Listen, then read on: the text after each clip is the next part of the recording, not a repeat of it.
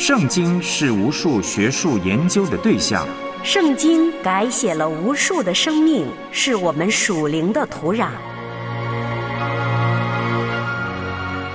穿梭古今，超越中外，彰显圣经背后的真正信仰。让我们一起深入浅出，穿越圣经。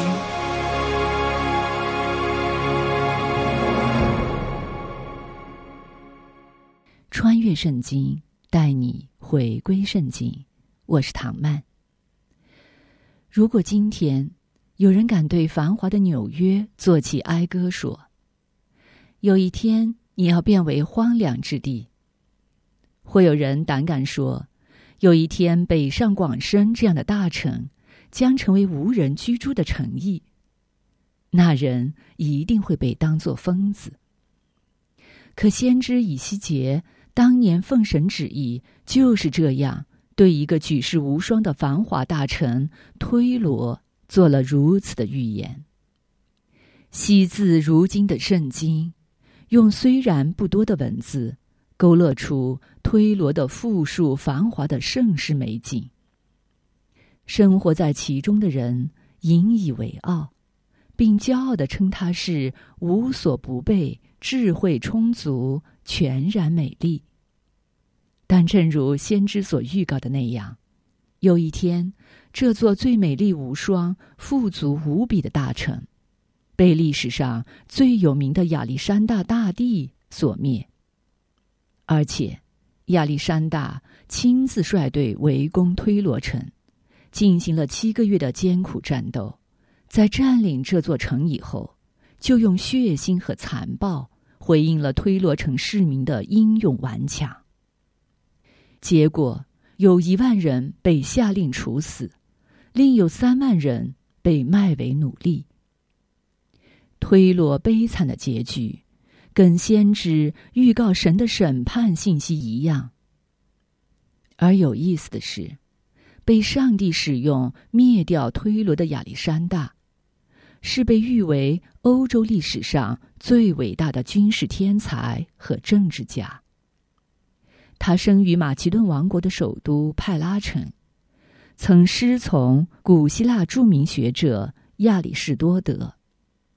十八岁随父出征，二十岁继承王位，领军驰骋欧亚非大陆，使得古希腊文明广泛传播。凭着雄才伟略、骁勇善战，亚历山大在短短的十三年中。先是确立了在全希腊的统治地位，后又灭亡了波斯帝国，建立起一个横跨欧亚非的庞大帝国。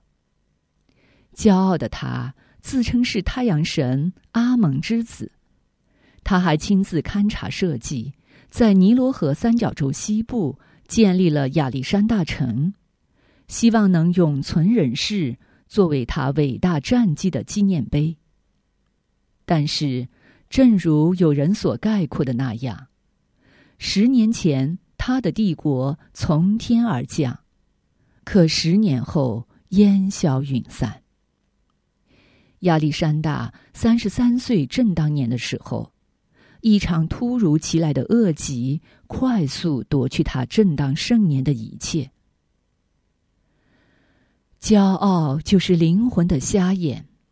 被繁华世界的表象所蒙蔽，就看不到生命究竟在谁的手中，而历史又被谁所掌管。我们一起来听由梁天禄播出、麦金牧师分享的今日信息。穿越古今，主爱已显明。永恒恩怨，救赎普及万民，顺服谦卑，在主跟前专心聆听，穿梭圣经里是主话语，是行主真道。走上窄路，穿越圣经。听众朋友，你好，欢迎收听《穿越圣经》这个节目，很开心我们又在空中见面了。《穿越圣经》这个节目呢，希望帮助每一位听众能够更加明白神的话语，成为遵行并且传扬神话语的人。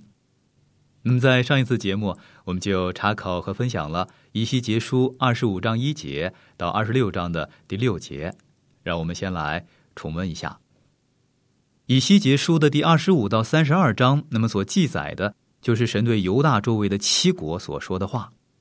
那么这些章节中的审判呢，不单单是犹大人对敌人复仇的话啊，更是神对他们的一个审判。他们不知道神是唯一的真神啊，没有追求神为他们所规划的美好的意图。那么亚门人受审判，那是因为他们对圣殿遭毁灭呀，他们就感到幸灾乐祸。啊，摩押人受审判，那是因为他们以犹大人的恶行为乐。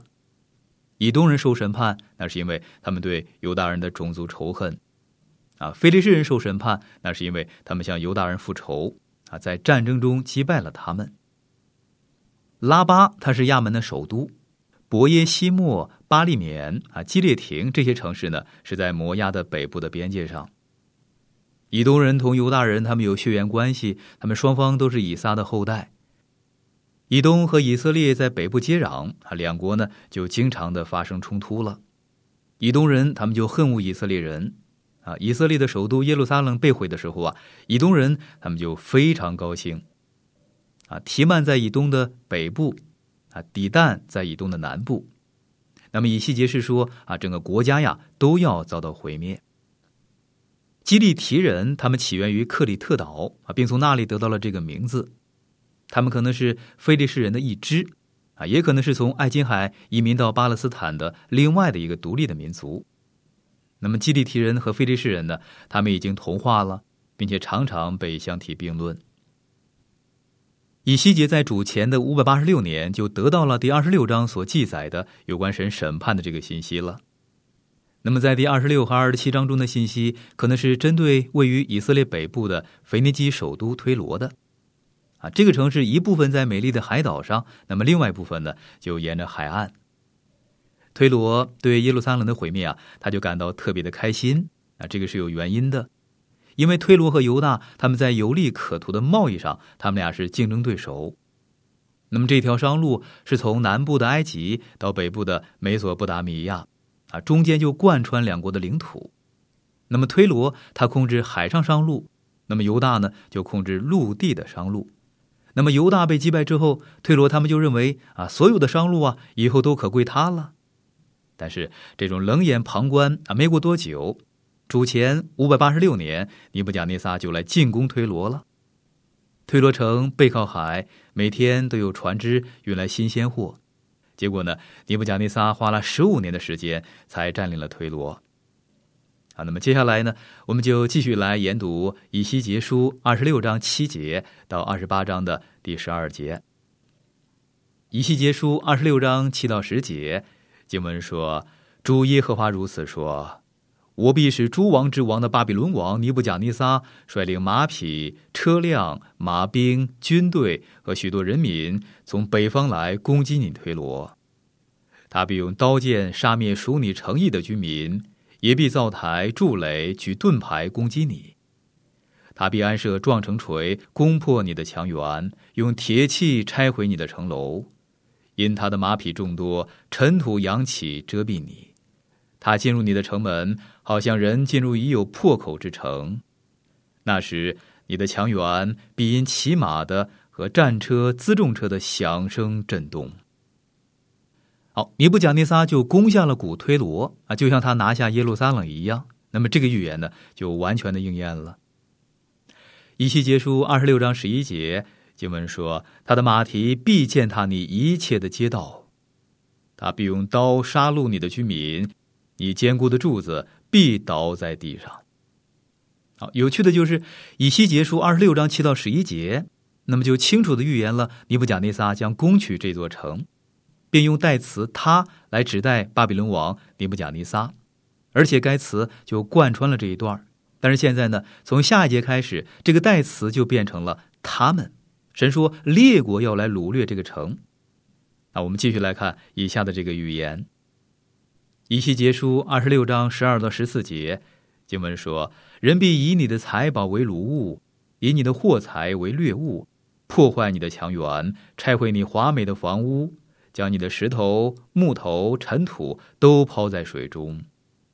我必使你唱歌的声音止息。”人也不再听见你弹琴的声音，我必使你成为净光的磐石，做晒网的地方。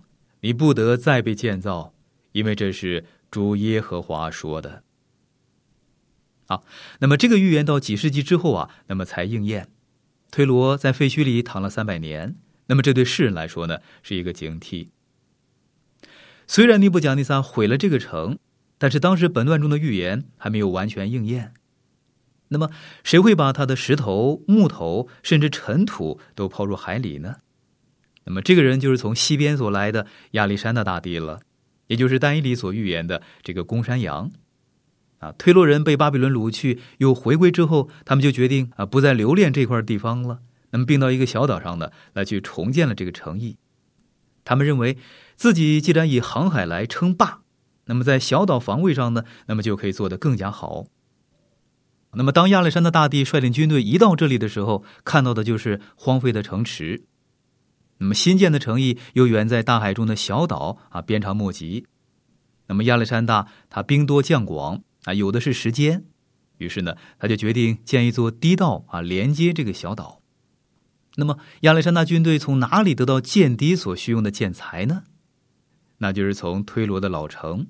啊，他们把其中的石块、梁柱，甚至城中的尘土啊，他们都用上了来筑成堤岸，啊，长驱直入推罗新城，并且最终毁了这个新城。那么从此呢，推罗就没有再重建过。你看，这是多么了不起的预言呢！啊，有人就强辩有关尼布甲尼撒毁城的这个预言，他们说是以西结在事后才写下的这个预言的。但是如果这个观点成立的话，又怎么样解释亚历山大大帝他的这个部分呢？那么可见人的强辩呢并不准确，啊，只有神才能够预言的那么样的精准。有牧师曾经见证说，他走过亚历山大所建的堤防，啊，从大陆本土到这个小岛，亲眼看到的全都是废墟遗迹，那个地方已经被人给挖掘了，啊，遍地都是陶器和工艺品的碎片。你看，以西结的预言完全应验了。那么，看着退路的遗迹，实在不能够妄称啊，神的话只是推测。那么，西顿到现在还在，但是推罗已经完全消失了，没有人打算重建。黎巴嫩没有这个打算。神说，推罗将永远不得重建。啊，如果你要重建推罗，你就是在抵触神的话。我劝你呢，还是另找其他的投资渠道吧。以西结书的第二十六章所记录的就是关于推罗被毁的这个预言，这些预言呢都一一的应验了。那么推罗的废墟就见证了神话语的精确。那么在以西结时代，推罗它是一个非常有名的城市啊。虽然以西结没有去过推罗，但他在第二十七章为该城就写了挽歌啊，就哀悼这座伟大的城市啊即将来倾倒。我们有藐视推罗，它的雄伟，它的壮丽，它曾经是一座伟大的城市。那么，在以西结书第二十七章，以西结就把推罗，腓尼基王国的首府，比喻成一艘啊巨船的残骸。以西结为以航海维持生计的百姓，就勾画了一幅最佳恰当的图画。那么，究竟推罗衰败的原因到底是什么呢？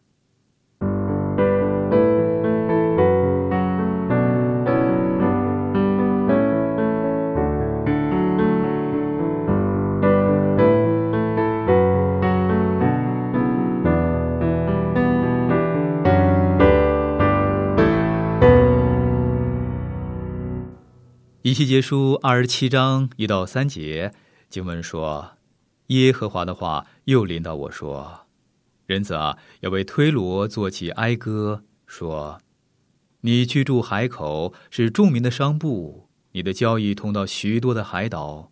主耶和华如此说：推罗啊，你曾说我是全然美丽的。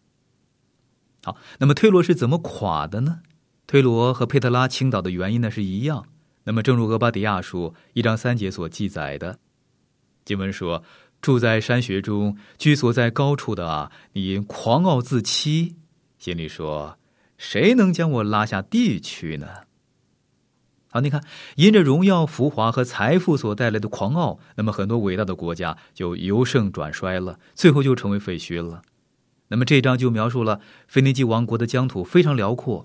他们的殖民地从拥有铜之美誉的士尼尔，也就是塞浦路斯开始啊，一直扩展到具有炼金厂美誉的他施啊。他施呢，有点像腓尼基人的极限。那么圣经记载，先知约拿他就买了一张到他施的船票，结果呢，他就进了大鱼的肚子里边了。以西结书二十七章二十五节经文说：“他施的船只接连城邦为你运货。”你便在海中丰富，极其荣华。哦，你看，推罗它是一个非常繁荣的商业中心。那么，世界各地的商人，他们都到这里来去寻求商机。那么，在这里呢，他们可以找到他们自己想要的货品。那么，根据本章第十七节经文的记载，以色列人他们也往来此地啊，来进行交易。米粒，它可能是橄榄或者是无花果所做成的干果。那么，在推罗市场，什么都有啊。如果你想了解推罗作为一个伟大的商业中心的形象，那么你会在有关未来巴比伦的预言中啊，看到推罗它的形象。那时，它将成为世界的商业、宗教还有政治的中心啊。同时呢，也将成为敌基督者他们的重要的重镇。启示录的十八章十二到十四节经文说：“这货物就是金银宝石。”珍珠、细麻布、紫色料、绸子、朱红色料，各样香木、各样象牙的器皿，各样极宝贵的木头和铜、铁、汉白玉的器皿，并肉桂、豆蔻、香料、香膏、乳香、酒、油、细面、麦子、牛、羊、车、马和奴仆、人口。巴比伦呐，你所贪爱的果子离开了你，你一切的珍馐美味和华美的物件也从你中间毁灭，绝不能再见了。好，那么这也是上海、广州啊、伦敦、巴黎、罗马、纽约还有洛杉矶他们的写照。那这些城市包罗万象，应有尽有啊！只要有钱，你什么都可以买到。你看，现今的时代是一个物质主义的社会，和当时的推罗完全一样。啊，推罗像一艘大船，那么虚荣的百货，船上应有尽有啊，音乐到处飘扬，酒香四溢啊，人们呢谈笑风生。但是转眼之间，一切良辰美景忽然就消失了，神他就施行审判了。那么只剩下哀歌和哭泣了。那么这也是末日的一个写照。那么到末日呢，股市将会崩盘啊，保险箱里的珍宝将会变得一文不值。你认为珍贵的东西啊，那么忽然之间就成为灰烬了。那么推罗倒塌时有多么的凄惨，那么将来同样的事儿呢还会再发生，所以呢要小心啊，不要把所有鸡蛋都放进一个篮子里边儿。大家都喜欢啊享受今天这么富足的社会，但是如果人们没有把这个富足当做偶像来去膜拜，那么就没有什么样的不好。但可惜呢，现在很多人他们在膜拜金钱啊，即使在一些好的教会里边，也很少有人真正的在教导纯正的真理。啊大家都在玩游戏，彼此吹捧啊，参加虚浮的团体，我们都爱这一套。有时呢，人们会引用一些圣经经文啊，好让自己显得很敬虔啊，并且装腔作势，在教会里边啊行礼如仪。那么在推罗，他们就是这样；那么耶路撒冷也是这样。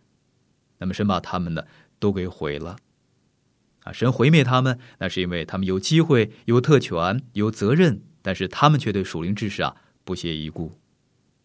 好，一期结束二十七章三十二节经文说，他们哀嚎的时候，为你做起哀歌哀哭，说：有何成如推罗？有何成如他在海中成为寂寞的呢？好，你看推罗好像一艘沉到海底的大船了。一期结束二十七章三十四节经文说，你在深水中被海浪打破的时候，你的货物和你中间的一切人民就都沉下去了。好，你看，一切繁华都被大海给吞噬了。以西结书二十七章三十六节经文说：“各国民众的客商都向你发私声，你令人惊恐，不再存留于世，直到永远。啊，有牧师曾经见证说，当我走过推罗的废墟啊，没有听到音乐或者是笑声，也看不到金碧辉煌的建筑，只看到断垣残壁、破瓦碎陶，残骸中隐约诉说着昔日的光辉。那么神说：“我要来审判你。”这是对我们这个时代最重要的信息。以西结束第二十八章所讲述的就是神对推罗王和西顿王的审判啊。这个预言的对象呢，比本国的王呀还要更加严厉，是针对在幕后掌控世界的撒旦。以西结束二十八章一到二节经文说：“耶和华的话又临到我说，人子啊，你对推罗君王说，主耶和华如此说，因你心里高傲。”说：“我是神，我在海中做神之位。你虽然居心自比神，也不过是人，并不是神。好，我在海中做神之位。那么这一句就形容人总是忘却自己的本相啊，目中无人的可憎的光景。那么推罗在贸易往来中，他飞升商界啊，就开始把自己视为神了。那么被造物呢，妄想跟神平起平坐，这是属乎魔鬼他的骄傲。”那么，当人忘记了自己的本分，想要超越神的时候，他们就会暴露出隐藏在内心深处的那个邪恶的性情了。那么，置身贫苦卑贱时，人不会骄傲；但是，一旦获得名誉和财富，他们就会滋生出骄傲了。啊，不论是获得成功，或者是受到挫折时，我们都要来靠着神的帮助，在神面前来去谦卑。使徒行传十二章二十三节。经文说：“希律不归荣耀给神，所以主的使者立刻罚他，他被虫所咬，气就绝了。”那么《哥林多前书》十章十二节经文说：“所以自己以为站得稳的，需要谨慎，免得跌倒。”好，那么神的话就再度的临到以西结，让他来传递信息啊，给这个推罗君王。那么当时，在幕后掌控推罗这个辉煌的国度、繁华的贸易中心啊、伟大的政治中心的，正是掌控世上所有国度的撒旦。那么在路加福音四章五到七节，主耶稣在旷野接受试探时，那么撒旦呢，他就以世上的万国来去诱惑主耶稣。啊，经文是这样来说的：魔鬼又领他上了高山，霎时间把天下的万国都指给他看，对他说。这一切权柄荣华，我都要给你，因为这原是交付我的。我愿意给谁就给谁。你若在我面前下拜，这都要归你。那么主耶稣就拒绝撒旦他的诱惑啊，不是因为主耶稣不知道撒旦有主权，基督知道撒旦掌控万国，基督最后呢要做世上的王，统管万有，但是绝不是沦为撒旦的副手或者是傀儡的。那么到今天呢，魔鬼他仍然是空中的掌权者。啊，不管我们喜不喜欢，撒旦他是当今这个世上万国的幕后的主控者，这就是敌基督他的模式。那么事实上呢，要应验圣经所讲的敌基督啊，需要两种人。使徒约翰说，有许多这样的人，一个否定基督与基督为敌啊，另一个则是模仿基督的，他们在宗教上和政治上再去掌权啊。以西结书所讲的这两种人都有。撒旦的代理人因为心里高傲，他们就说我是神。你看，他们是敌对基督的人。那么，在帖撒罗尼迦后书二章四节，保罗他也说，他是抵挡主，高抬自己，超过一切成为神的和一切受人敬拜的，甚至坐在神的殿里，自称是神。那么，推罗王就说了：“我在海中做神之位。”但是神却说：“你虽然居心自比神，也不过是人，并不是神。”好，以西结书二十八章第三节经文说：“看呐，你比但以里更有智慧，什么密事都不能向你隐藏。”好，我们要再提到但以里了。以西结和但以里他们俩是同时代的人啊。年轻的以西结他非常敬重但以里，那个时候但以里他是巴比伦国的宰相，他尊主为大。啊，我个人认为，以西结的工作要最难做，因为他和俘虏住在一块儿，并向他们来去传教。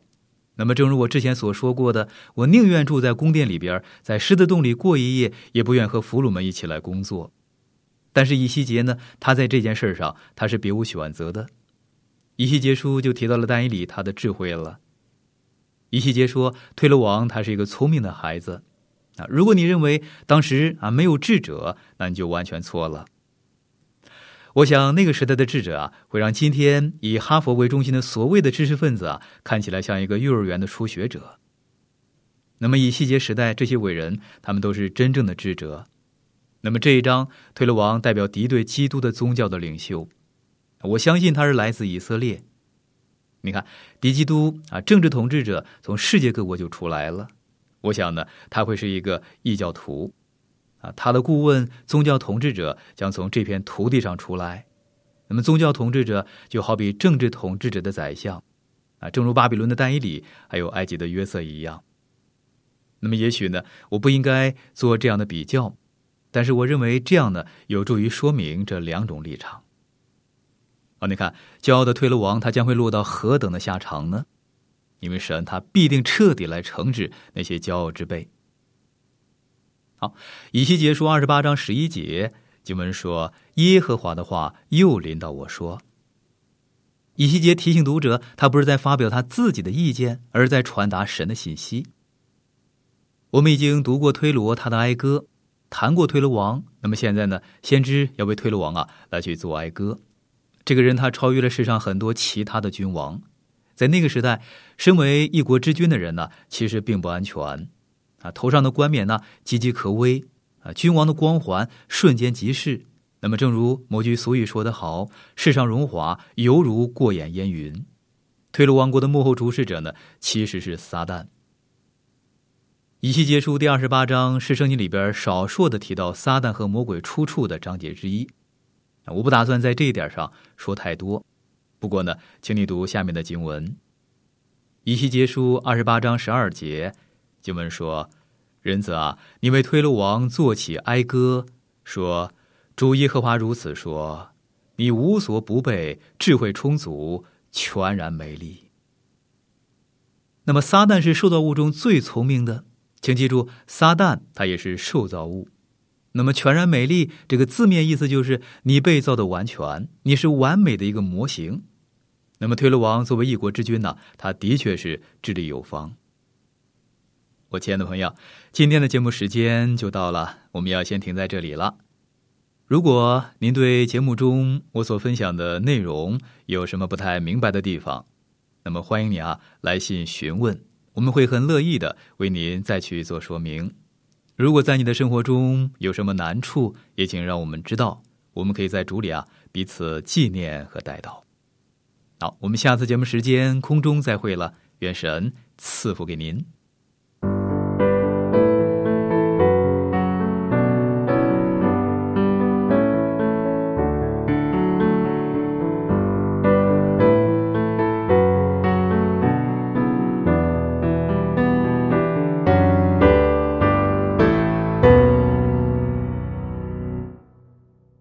骄傲是罪的根源，骄傲也是每个人都最难对付的罪。因此，我们唯有定睛在神那里，学会谦卑，摒弃骄傲。我们今天的节目就到这了，我是唐曼，下期节目再会。我最爱的一本书是上帝给我的一本书，叫我生命的一本。